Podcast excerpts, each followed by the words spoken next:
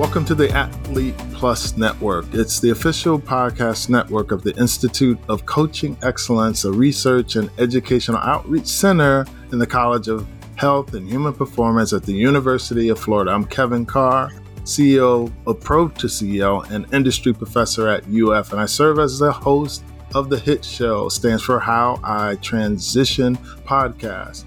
The Hit Show is a podcast devoted to talking to current and former athletes on and off the field, court, track, or diamond, and the excellent people behind the scenes who support elite athletes, the coaches, the teams, the organizations, and their stories to educate everyone, all listeners, and advance the profession of sports and business. Today, we're delighted to bring you a amazing show with my dear friend. Absolutely. Today's guest is no one other than Tracy Ellis Ward, Senior Vice President of DEI, Diversity, Equality, and Inclusion at Pacer Sports and Entertainment. Yes, Racetown USA is in the building. Tracy brings us a plethora of experience in her career. She is a former student athlete. Yes, she's a baller, ladies and gentlemen. She played at the University of Missouri. She's an All American. She won't tell you. She's very presumptuous, little low key about her career. I'm going to blow it up here. She went on to get her master's at the Ohio University. Yes, you thought I was going to say the other one. Nope, this is the one. This is actually the one that has one of the top sports management programs, if not the top in the country. I know Tracy will correct me on that once we get started here. From her career start, she had many stops, excellent stops along the way. So many to name, but I'll drop a few on you. Michigan State University, where we actually first met, where she was assistant athletics director. Then she moved on to the WNBA. Yes, the W, senior director of basketball operations at the in New York City, mind you. Then she moved into position with the Fellowship of Christian Athletes as a New York City area director, vice president. From there, of director of women's basketball at the Sports Leadership Ministries at the NBC camps. Then she went on to be director of Unity Multicultural Education at Gonzaga University. And then from there, senior associate director of athletics and internal operations at University of Massachusetts Lowell. And then got a huge appointment as with the Big East Conference and served in several executive level positions, which included women's basketball oversight and more and more there. She went from there to now where she holds the title of SVP of DEI at Pacer Sports Entertainment. Whew. Yes, we have a powerhouse here. Please welcome to the hit show, Tracy Ellis Ward. Welcome to the show, Tracy. Thank you so much, Kevin, for having me. I'm delighted to be here today and to share some of my experiences, and hopefully, the listeners will glean a little bit of motivation and takeaways uh, for themselves. Well, listen, you have totally motivated me over the years, so they're going to get something out of that, out of this conversation today. And that's what it's about, the HIT Show. It's about the breaking down the art and science of people's transitions and how they make what they do may look easy from the outside, but it really isn't. So our first question for our guest is, who is Tracy Ellis Ward? How much time do we have? No. At uh, the basic level, I am someone who loves challenges in life, a rooted mom who loves her young adult children, and a woman of strong faith. I wouldn't be where I am without God on my side. And so I recognize the importance of, of uh, His guidance on every step of the way, personally and in my career. That's awesome. Talk to us a little bit about you came up as a student athlete and a lot of people obviously have not seen or you know really know that side of you. Take us inside. You literally was one of the best players in the country. How did you get into basketball? And when did you know like you could truly play and get a scholarship and and really go to that high level in basketball? Because you played slightly before the WNBA. I think you could have made a comeback and got in it, but talk to us about your basketball career. Well, yeah, believe it or not, I lived vicariously through all the older players in the league at that time. It's like, man, that could have been me. But I was just very grateful to have that experience and see that league come to life. But I got a basketball start really what people would consider nowadays probably a late start. I didn't start playing until seventh grade. I played all kinds of sports growing up. I ran track, I played volleyball, played softball. I was actually an excellent softball player until I broke my nose and and then transitioned to to more indoor sports. Back in the day, girls basketball was just starting to come on, you know, to gain more popularity. And I remember just some single digit games, uh, you know, 12 point games versus 20 point games, that kind of thing. And so we, you know, we weren't very good back in the day. Then in high school, everybody kept saying, You're going to make varsity. And I had no idea what that meant, right? Like, what's varsity versus being on the uh, reserve team? And because I was so tall, I was indeed on varsity and um, just really excelled at the game naturally and ended up being all city my freshman and sophomore year. So from there on, I really started to kind of lean in and go to camps in the summer and just really perfected my game and uh, played a lot with guys. I, you know, a lot of my friends were guys growing up and just hanging out at the basketball courts at the parks and and just playing the game uh, with really no intense you know one-on-one coaches and that kind of thing that sometimes people have these you hear about you know these shooting shooting coaches and going to the big man's mm-hmm. camps and things like that for me it came very very natural my dad actually built us a glass backboard uh, for our driveway he actually so built, the, he built one he said? built it he okay. made it with his bare hands and so we were the go-to house to play hoops uh, because we had the best basketball uh, uh, rim uh, in the neighborhood. So that's how I got my start in Dayton, Ohio. Awesome. Um, I would say you thought about playing pro. Like, give, give give us give us a little bit of that. Like, where did you end up in your college career, and what are any thoughts of even going international or anything? Um, I actually ended up going to University of Missouri, about eight hours from home, and had a really great experience there. I thought um, really there was no opportunity pro wise after I graduated. Most players went overseas um, after they graduated if they wanted to continue their career. My body was just really so beat up. Um, after my senior year, um, I think I played probably half the season with, you know, fractured rib and a broken finger. So uh, it was uh, it was time for me to kind of step back from the game, and I just had to make a personal decision to pursue some other things um, after I graduated. But um, even now, there's still these stipulations on how many Americans can be on um, the international team. So that again, that makes it a little bit more challenging, particularly if you don't speak another language. Uh, and I had a lot of teammates that went overseas over the years, but it can be a lonely experience. But I highly recommend it if people have the opportunity to pursue that because just to be immersed in another culture um, and do the thing that you love, even if you only do it for one year or two years, um, I, if I had to do it all over again, I might have pushed myself uh, to do it. Absolutely. You know, abroad, playing abroad, or just, you know, getting the opportunity to go somewhere else and live and see the world is truly uh, experience that you don't often get, especially to do as a young person without things like a family or anything to depend on, yeah, that's that's that's a huge opportunity. Let's talk about you have made some really great stops along your career. Take us through how do you go from you were in graduate school, finished at Ohio University, and then you got these amazing appointments along the way. Michigan State, then you were able to go to the WNBA, and then you went back into University at Gonzaga, and then you go back into collegiate athletics at a conference level. Take us through some of that. Like, how does one get in those spaces? Because you, I would say you have pretty coveted career because those aren't too shabby of spots you've made miss uh, Ellis Ward along the way. Well I, I, really do you know give glory to god for just blessing me with really great opportunities and setting me up for for this position that i'm in because every position that i've had leading to this job you can just see how it all weaves together and intersects uh, for me to do this job um, at a high level. But I think for me, um, it started just with a passion uh, right to pursue a job that I wanted. And ironically, the opportunity to attend Ohio University, the founding institution of sports administration. You left that part out in my introduction, Kevin. Uh, uh, again, just being part of that network was tremendous. Um, I would say 95% of the jobs that I've ever had have been because of that network. um, is just that intense and that incredible. Um, and even my first job at Michigan State, they called me to apply and interview. I didn't formally even know about the job.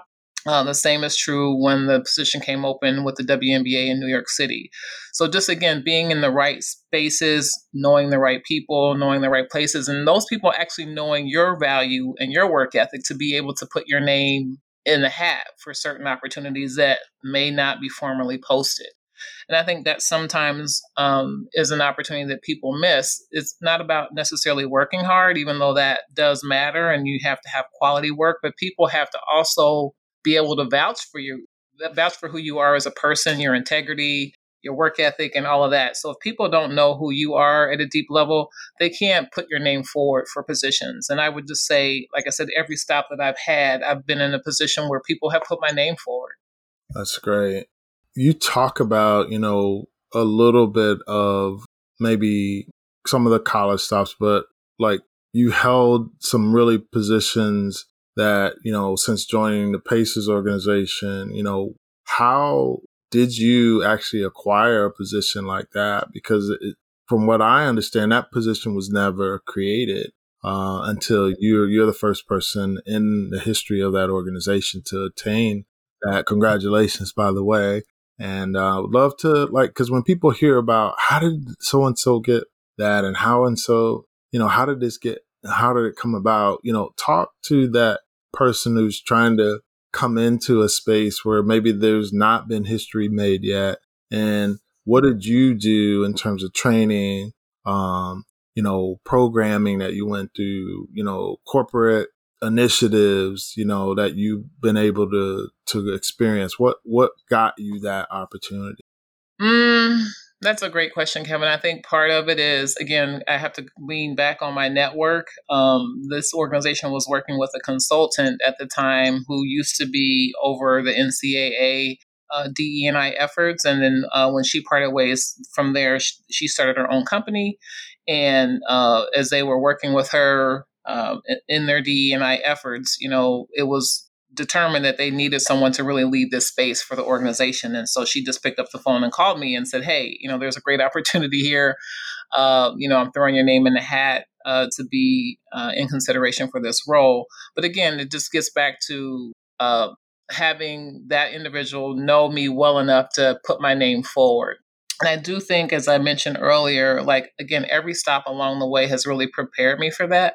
Um, my first job at Michigan State, I did DE and I work, even though that wasn't a title or a, a well-known, okay. you know, mantra. Um, so I did training there for um, our whole athletic department and other folks on campus because I um, did a train the trainer program and really try to educate myself around some topics in the space. And really, every job I had along the way, there was some element that I introduced to the role uh, because this work was important to me, whether it was starting an internship uh, specifically for um, women of color or people of color to um, making sure that we had a diverse pool of candidates if we were you know interviewing for jobs. So it was just naturally integrated in other roles in different ways even though i didn't necessarily have the formal title. But i will say um, in addition to that i consider myself a lifelong learner. So i you know read a lot on subject matter uh, and I don't necessarily consider myself a subject matter expert because you can't know everything there is to know in this space because there's so many niches. But you have to stay abreast of what's important in the industry because it is very nimble uh, and things change. The space is different than it was a decade ago, uh, and and it's different than when I first started back in when I in my Michigan State days. So I would say that you really, really have to stay on top of your craft, um, be innovative, uh, be open to change, um, because again, this is not a static profession. Hmm. That's a good point. Good point. You know, you you talk about you know things that are new, um, staying on top. What new trends do you think are going to impact organizations and and particularly the leaders of today uh, in terms of the area in which you serve, which is you know DEI, and how might that like really, uh, if they do um, understand what these trends and these new things that are coming, if they do understand that, how can that uh, help and improve an organization? Because you you probably have a different lens on what most people may not see in sports as it relates to DEI. So could you bring that out for us? Yeah, I think, you know, some of the most, in my opinion, most obvious trends are just um, the aging demographics that are in the workplace right now. We've got, for the first time in history, five to six different generations working in the same workplace. And you just really never had that before. Um, so you know, I think their generational differences are very much so not only in sports, but you know, every aspect of corporate America, people are experiencing some challenges there. So if if you are a leader of an organization and you're trying to get the best talent, you're going to have to be more nimble um, because what's important to Generation Z may not be um, relevant or important in as at the same level as someone from my generation, for example. So just being cognizant of that um, and f- finding out ways to build those bridges internally so that you can maximize your own internal bottom line and innovations and uh, co- uh, company culture. I think another thing that will impact uh, is this continuation and the evolution of remote work.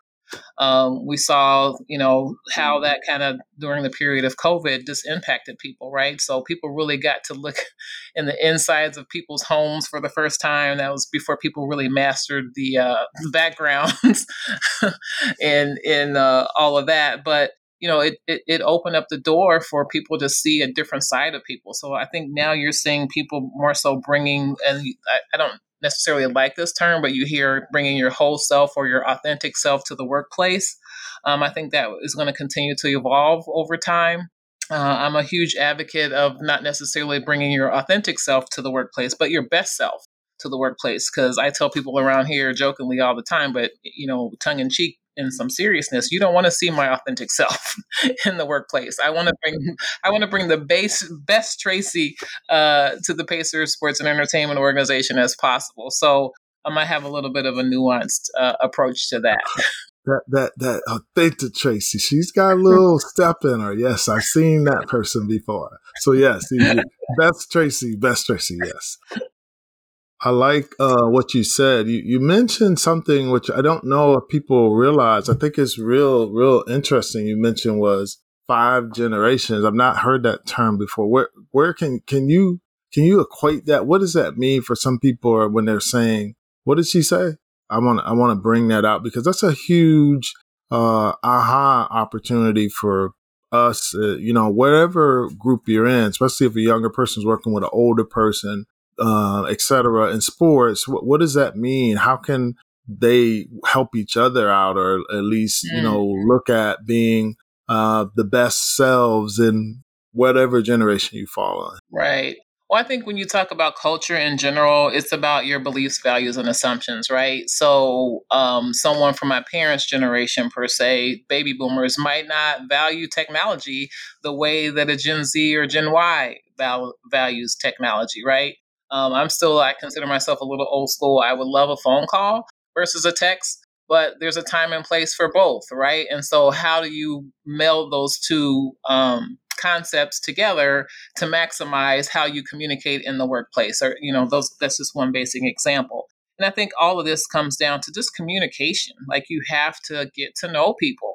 Um, do you prefer me to text you? Do you prefer me to call you? Do, do, you prefer me to text you before I call you? Right. So there's all these little um, moves and, you know, learning really how to dance together well um, to really advance uh, your mission and vision of your company is really important. And that really just comes from having conversations and getting to know someone at a deeper level. Um, because if you don't trust someone, you're probably not going to produce the best product um, or you know reach your sales goals or whatever uh, the the mantra is for the company in terms of what your outcomes need to be because you have to have teamwork. And teamwork is optimal when you when you trust your teammates. So again that happens just through communication spending time together and sometimes even having brave conversations. And you know people call them courageous conversations brave conversations because we're all not going to ever get along just like any family. You know, there's always a little bit of angst, and there's always that auntie that rubs you the wrong way, or that cousin who uh, might get on your last nerve some days, but you still love them, right?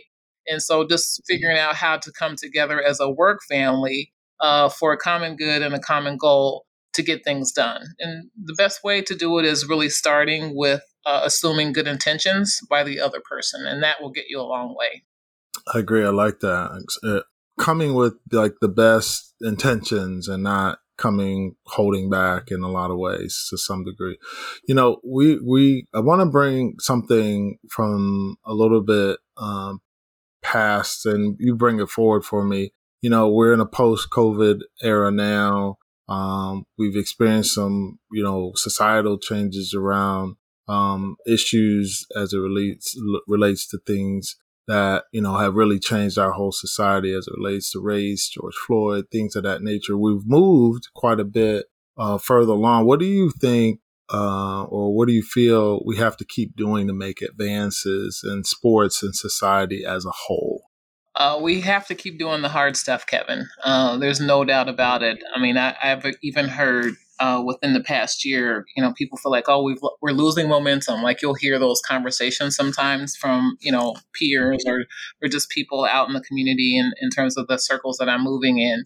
And so, how do you lose momentum for social justice? Like that's what you know. I sometimes have a hard time embracing. But when when I hear people say that, it's like, well, did you have momentum from the start, or was it just this is the popular thing to do right now? So I think hmm. that's really for me what's important is looking at the heart and the why of why certain organizations are doing what they're doing and is it really sustainable? Like it's easy to get on the bandwagon of any concept um, at the beginning because everybody's doing it, right? Uh, but it's another thing to be sustainable. And so, really being strategic about uh, your mission and vision in this space is key, um, and holding your leaders accountable, right? Because it's not just a top down, um, it's a bottom up as well. So you've got to have people working and pushing at both ends of the spectrum uh, to have impact in this work. And so um, it takes a lot of resilience and it takes time. And I think people have to understand we didn't get here uh, in 2020 with George Floyd. We were here uh, fighting these battles when you look back at the things that Martin Luther King did and his predecessors before him. So this has been a nation that's been, we have a history that's attached in a negative way to Black people. And so we've got to really come to grips with that um, as a country and, and, and other, you know, immigrants that have come to this country. So we've got to really wrestle with our history and figure out a way to come together in a way that's going to be positive and move us forward, not backwards. And so when you have divisive conversations or people who don't want to talk about it, um, that sets the work back. So again, you've got to have people that are knowledgeable in the space and that have the fortitude and the support to keep going and pushing even when it gets hard. Oh wow, very very comprehensive answer and a lot of good nuggets in there. What would you say um, is the biggest challenge for you know current DEI, particularly in sports at all the levels, as as women, as men, as athletes, as coaches, as leaders, owners, fans? Hmm. That's a great question. And I think it depends on the organization because that's such a big swath. I, I mm-hmm. think for me, one of the biggest things that I see is just, um, and it saddens me to this, this to a lot, to a huge extent, is just like there's no room for civil discourse. It seems like, and for me, that's I think the biggest barrier of like getting beyond okay i'm in my corner you're in your corner and we can't meet anywhere in the middle so i think mm-hmm. the inability uh, for people to be empathetic to someone else's uh, plight um, people having the inability to really listen for understanding versus listening for judgment um, i think are, are huge hurdles in this work and again you just have to keep pushing and doing the hard work and getting people to open up and listen. And for me, in this work, I think another barrier, and I know you've only asked me for one, but I think so many times people spend time working on the naysayers versus working mm-hmm. on the mm-hmm. people who are um, curious and want to change, or the people mm-hmm. that are already supporters. And so we can spend 90% of our time on the 5% of the people that are never going to get on board. And I've mm-hmm. learned mm-hmm. over the years that that's not a good use of my time. Um, so those people are going to be swayed perhaps by the other people who are being supportive and even the curious people who might come along. So um, I would say, you know, don't be discouraged by the naysayers or or those negative uh, folks in the spaces like this is a waste of time. This will never work. You know, our country is what it is. Um, I just can't be in that camp uh, because I got too much work to do, and so I choose to stay positive and not um, devote my time to that that group. Well, you know, I've been around lots of, and I'm changing up the questions. Very good response. I'm I'm wanting to think about those. You know, there are some young people who are out here wanting to make change, and people as well, seasoned workers. You know, what what do you say are characteristics for people who um, who are effective in bringing about um, that that those values of you know diversity, equality, inclusion. What what do you what do you say if someone says I want to do more work in that area? What what are what should they be doing, or uh, as someone who is supportive of it, and then someone who actually wants to get into the profession because we we understand that it's continuing to be an area of, of focus for some organizations, particularly in sport.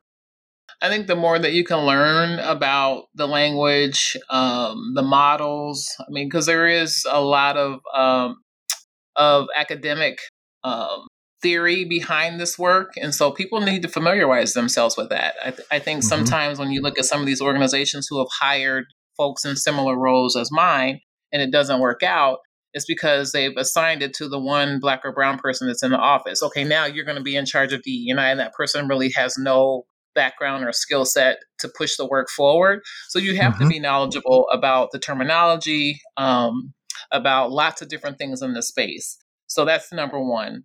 I think the second thing is to recognize your own personal biases because that can hinder the work, right? When you're not self aware uh, mm-hmm. about the things that you get hung up about and, and being able to manage that uh, in a way that it doesn't manifest itself in a negative way to bring other people along in the work and within your organization. So those are the two things that I would say are are the most important.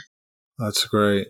I want to talk about when you started with the Pacers. You, you mentioned, or maybe I said, over the course of your career, you you've you know welcome roles that are first in the organization. I think I mentioned that, and and I'm excited. You know, you, you're leading this new area, and you're basically a trailblazer for women in a sense here you know, what does it mean um, being first, and how are you? I would say, hopefully, shaping the path for those who will come after you.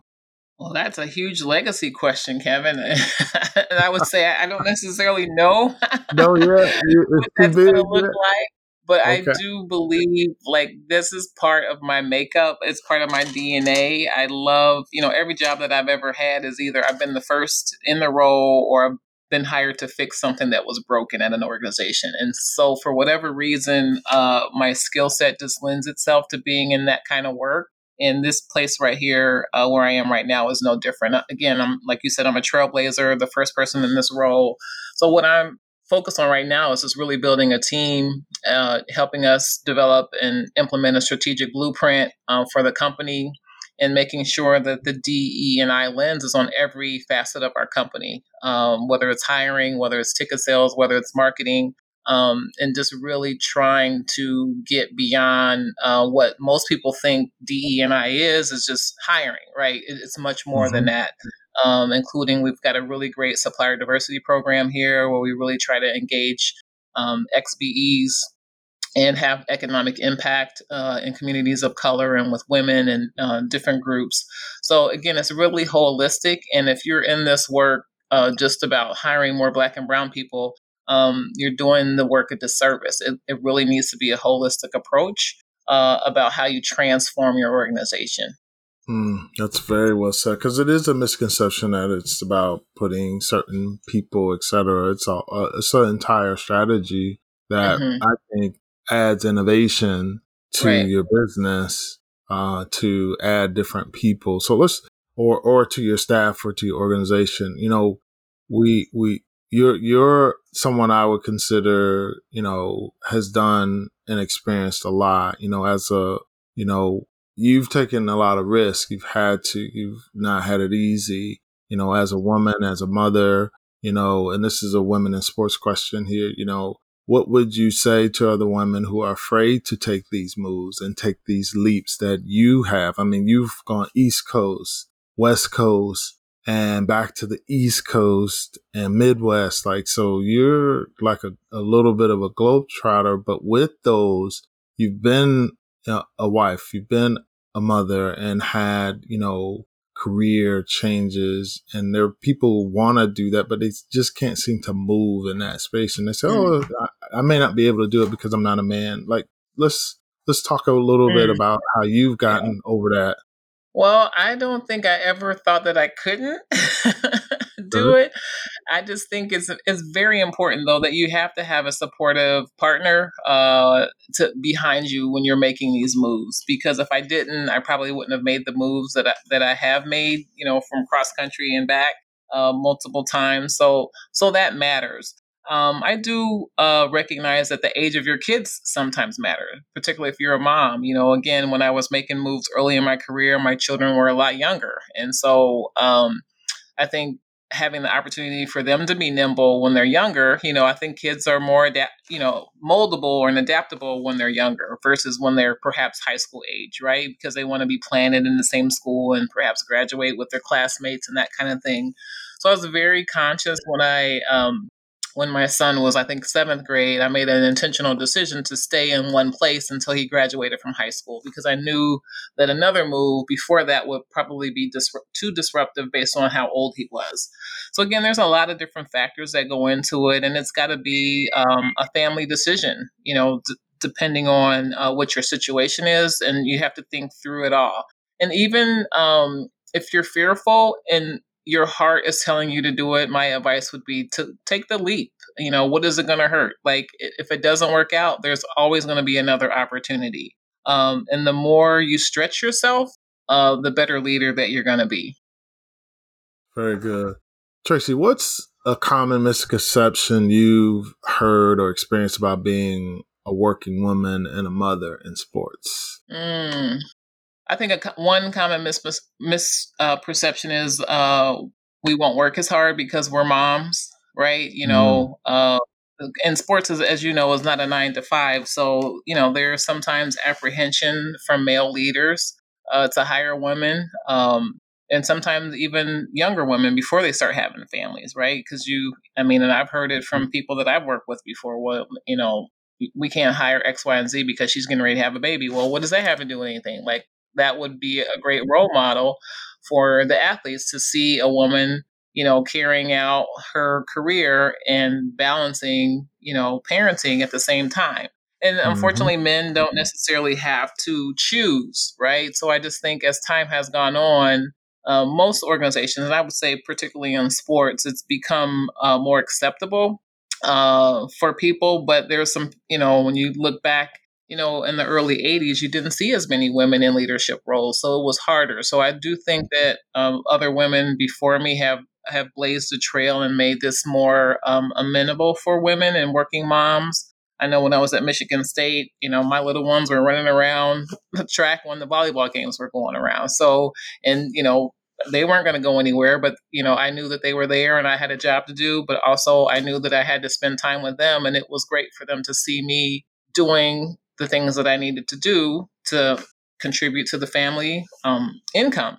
And so I think exposing children to the realities of it's okay to have a mom that's working in a maybe a non traditional role or male dominated role because um, we bring different things to the table and um, people have to accept it and we're just living in a, a much different time now and i'm thankful for that but i would say you know don't be deterred by a working mom um, because I mean now we have you know just different relationships, and sometimes there's two dads, two moms, and people still have kids. So mm-hmm. don't you can't like pigeonhole uh, parents in any way, shape, or form in terms of what they can bring to a position. How do you think organizations can do even a better job, you know, uplifting women in, in the workplace that that you know of? I think it's just being um, really honest and um, communicating what the expectations are. Um, sometimes they're unwritten expectations, you know, hmm. particularly mm. when it comes to the hours that need to be invested.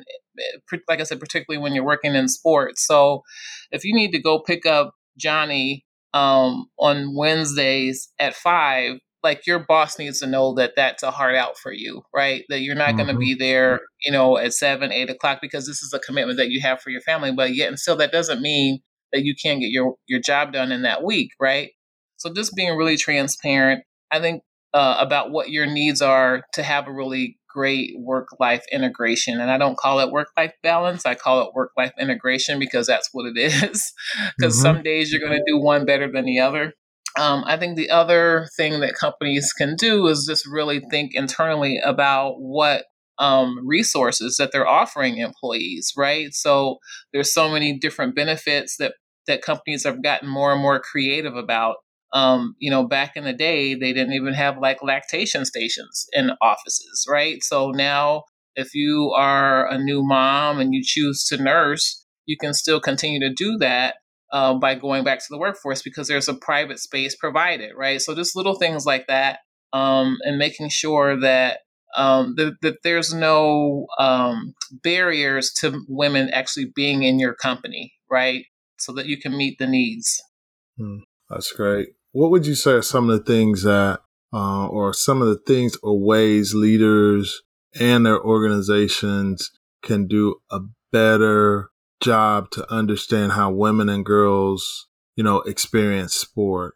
And on top of that, support them to stay in sport, whether they're a fan, whether they're an employee or an athlete? Hmm. Well, I, I, mean, I think part of it is um, people understanding that most women control uh, the um, disposable income uh, in a family. so that's one. So there's a financial benefit to making sure that you're engaging that demographic.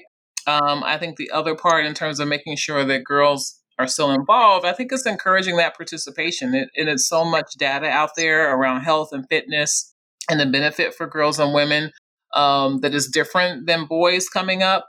Um, just the whole confidence factor, the whole notion of teamwork. Um, you know, again, I think I read some study a while back where they looked at just different Fortune 500 women um, in leadership roles and how many of them played sports growing up, right? So there's definitely a correlation into some of the life skills that you actually learn from participating in sports. Um, and and there's so many things to choose from now, and I think that's the beauty of uh, participation and the value of Title IX and and that whole history. Um, I never heard of Crew coming up, right? You know, coming mm-hmm. from the mm-hmm. Midwest, but um, you know, golf was not part of my upbringing, but there's so many ways that girls can get engaged uh, other than just basketball, volleyball, and softball. And so just letting them explore um, their that side of who they are, and if nothing else, um, get engaged just to be fit, right? Because obesity is a huge problem uh, in our young people. So just finding ways to stay active, uh, whether it's bike riding, swimming. Again, like I said, there's so much out there to get involved in, and I think parents sometimes uh, are not aware, and we've moved to such this digital space of okay, it's it's about gaming, we're online and social media, so it's so much easier now to be more sedentary than being active. So um, I would just encourage parents to make sure that their kids are active, I particularly know. their girls. Yes, and my, mine are uh, active, so I'm I'm one of those parents that certainly made sure that we were doing something. Period. Whether it's art, whether it's an instrument, whether it's you know participation in sports and extracurricular, extracurricular, extracurricular. Definitely mm-hmm. got people busy. I was one of those same parents. I was like, "You're going to do something after school. I don't care what it is, but you're not coming home after school." And I think, you know, it's hard because now, you know, you've got devices that, uh, and you've mm-hmm. got, you know, things like social media, but I still think there's a, a part of us that has to stay active and, and really exercise another part of ourselves that if we never tap into, it can never be discovered. And sometimes, you know, you, you see someone who could possibly do something if they would, you know, challenge themselves in some sense. So I, I think it's real important what you just said about just creating those experiences um, at a young age too. So. Yeah. And it really also, I mean, in some ways, tight. You know, I'm no doctor by any means, but like just the overall fitness and well being and exercise, it just releases all those endorphins and things that you just can't get from like being on your iPad right? And so, mm-hmm. um, you know, that's an important attribute to the whole mental uh, wellness and mental uh, stability of our young people. So that's just another important factor. I agree. I agree. you know, you've really just joined the organization. We're not going to put a lot of pressure on you. There's tons of programming and intentional initiatives. Uh, I'm sure you're you're doing. Recently, I, I know Women's Month just passed. Um, did you attend anything, or did your organization, you know, do things that would sort of indicate something different that hasn't happened in the past, or what you're trying to bring in the future? Yeah, I um well since I've been here, we've been activating a lot around the various heritage months and for Women's History Month, uh we we uh, put up educational signage and notes all we have three different buildings and so we have those um, in the in the different buildings and highlighting you know either some local folks or national figures and just, just little snippets on you know uh, women and honoring women in different capacities in different industries. So we we did that during Women's History Month. We also had um, um, trivia, believe it or not, at all of our our um, home games, um, the Pacer mm-hmm. Pacers home games in March. So you know, one of my strategies uh, when you talked about a strategy earlier is also yeah. trying to figure out ways to infuse you know education um, or education right in um, in the games.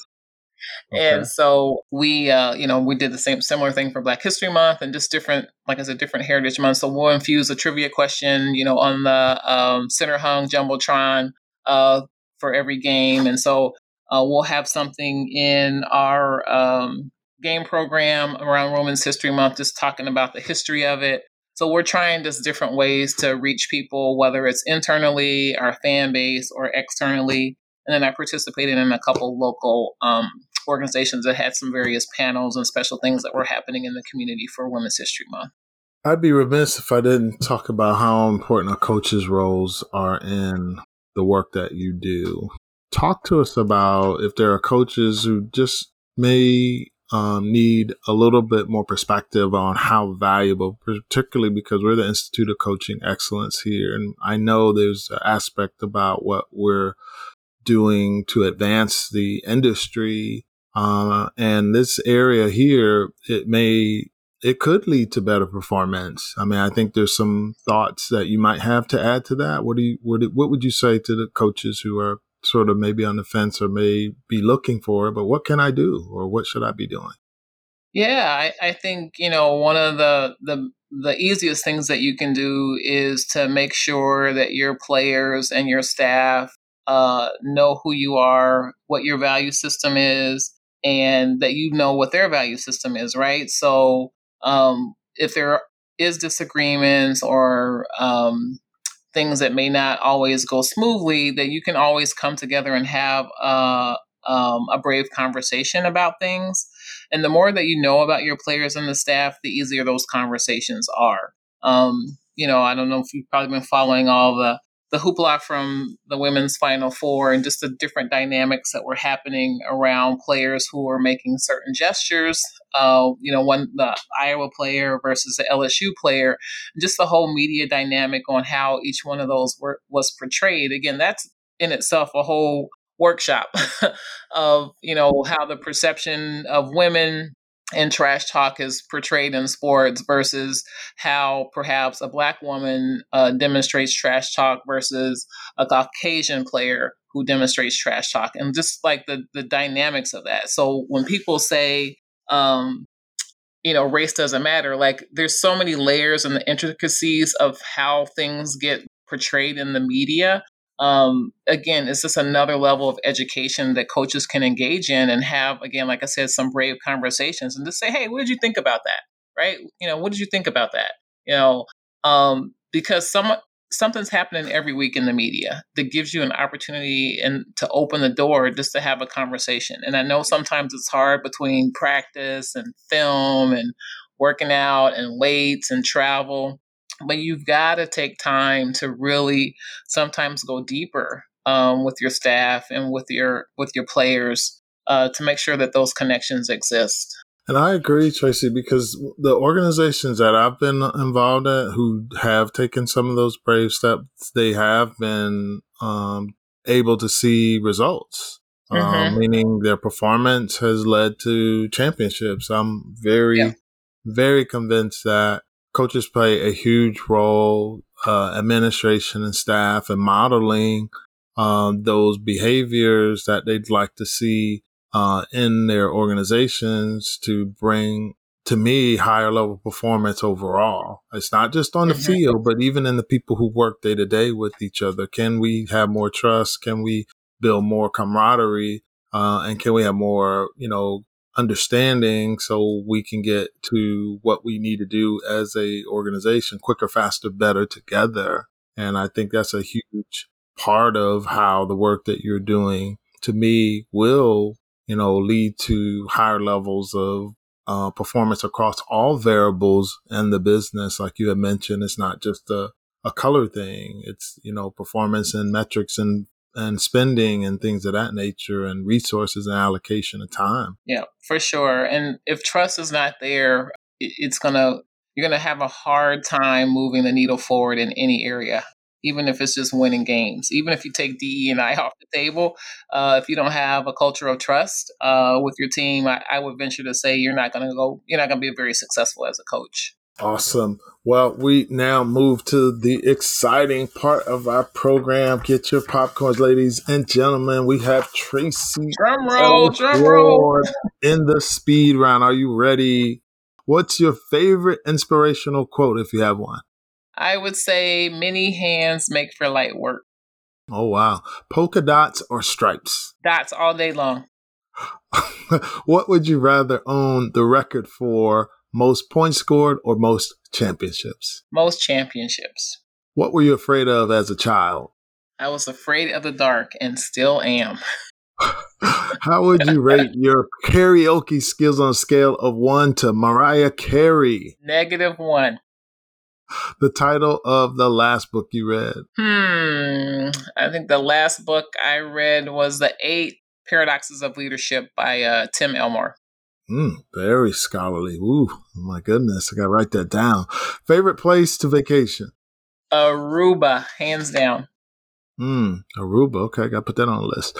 What inspires you or who inspires you?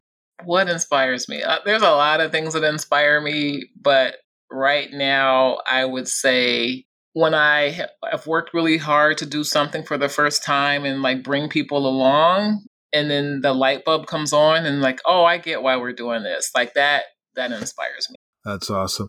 Would you rather get paid a lot to be on a bad team or paid below average to be on an elite team? Ooh that's a hard question. Mm-hmm. winning is fun but if i had a lot of money i could use it to have fun. That's a tie. Tie. Oh our first tie, ladies and gentlemen. We've never had that before on his show. What is your go-to lazy dinner? Oh, my go-to lazy dinner, I would probably say tuna fish sandwich. Okay, that definitely is lazy. Name one item off your bucket list that you still have to complete. Oh, I really want to get my PhD and I want to go to Paris in the summer. Wow. Those are big. I'm gone to Paris in the winter, but I want to go back in the summer. All right. Well, we're coming to the end to this show. Should we be on the lookout for anything special that you're bringing forth in the future? Any special projects you're involved in, books you're writing, podcasts besides this one, anything from you in the future? And we want to consume and support you too. So let us know how to stay in touch. What should we be looking forward to? Well, I would say, you know, uh, here as an organization, we have, uh, we're hosting All Star in 2024. So uh, be on the lookout for, uh, um, that NBA All Star is going to be in Indianapolis in next February. Um, awesome. I would say, yeah, you'll be there. I would say just to champion things. I'm I, am i am debating on whether or not I'm going to get more engaged with uh, LinkedIn because I do see people posting a lot of um, really useful things on there. I just got to get committed, like you are, Kevin, with doing the regular cadence of of uh, posting. And so just supporting me on LinkedIn when you see things, and it's just my name, uh, Tracy Ellis Ward. So I'm very easy to find. I need to boost up my social media followers. I have like two people on Instagram, so if you want to follow me, feel free. Well, I'm one of the two. I'm on one of the two, so You're one of my I two. already got my support. Yeah, I might be I up to ten. Might be up to ten. But I got to improve my social media. So I think you know the more people that follow me, the the more pressure I will feel to actually uh, post things of relevance, right? And you know some fun stuff, but of relevance. But that's yes. about it. I'm not don't have any books coming out. Um, not cutting any albums. You know, not dropping any uh, poetry slams. You know, nothing like that coming up. But just trying to do this work here and stay motivated to do it well. That's awesome. Listen, Tracy, we could go on and on. We could get into some other stuff, but I definitely want you to leave our audience with a final word on how can we um, support this effort that you're trying to do in sport and entertainment to make it much more of an inclusive place with much more equity and and uh, diversity to ensure its success for the future? What would you say we all need to be considering and doing to improve as coaches, etc., students, fans, etc., society? I would say use your voice. I think the thing that saddens me the most is when people see injustice and don't speak up um, and be part of the solution. So, um, because of that, in our history, many people have suffered. You know, many um, people have been killed because of silence, right? Um, and so use your voice. Uh, we all have a platform uh, within our own families, you know, in our own churches, you know, on our bowling teams or whatever little circle that you have. Use your voice to amplify doing the right thing. Um, and there's civil discourse that can be had, but if you have your mouth closed, it can't happen.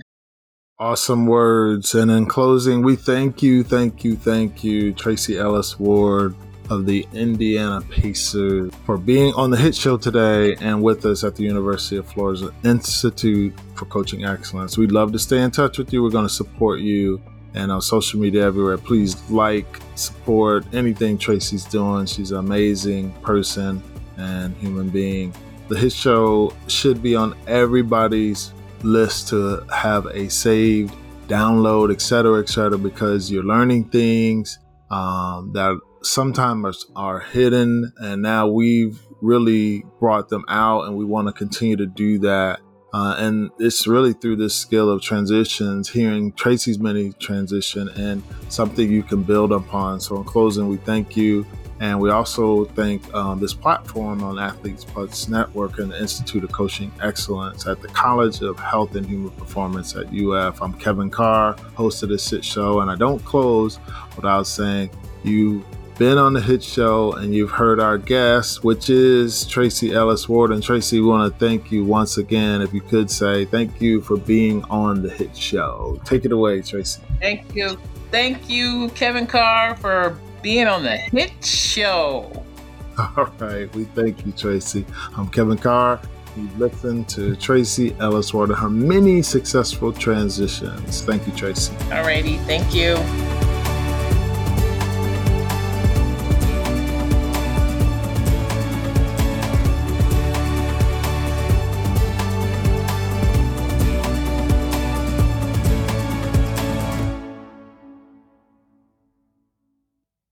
This podcast is a production of Athlete Plus, the people, stories, and science behind elite athletes and teams.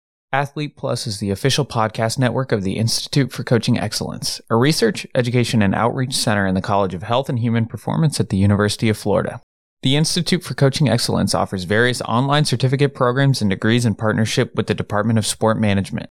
Learn more today at coaching.hhp.ufl.edu.